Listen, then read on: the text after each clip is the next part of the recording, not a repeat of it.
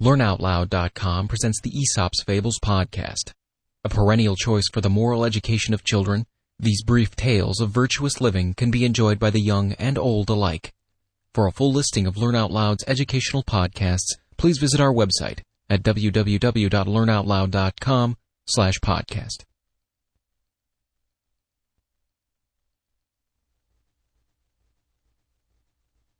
The Wild Boar and the Fox A wild boar stood under a tree and rubbed his tusks against the trunk.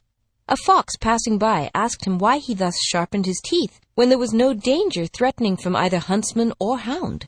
He replied, I do it advisedly, for it would never do to have to sharpen my weapons just at the time I ought to be using them. The Lion and the Mouse A lion was awakened from sleep by a mouse running over his face. Rising up angrily, he caught him and was about to kill him when the mouse piteously entreated, saying, If you would only spare my life, I would be sure to repay your kindness. The lion laughed and let him go.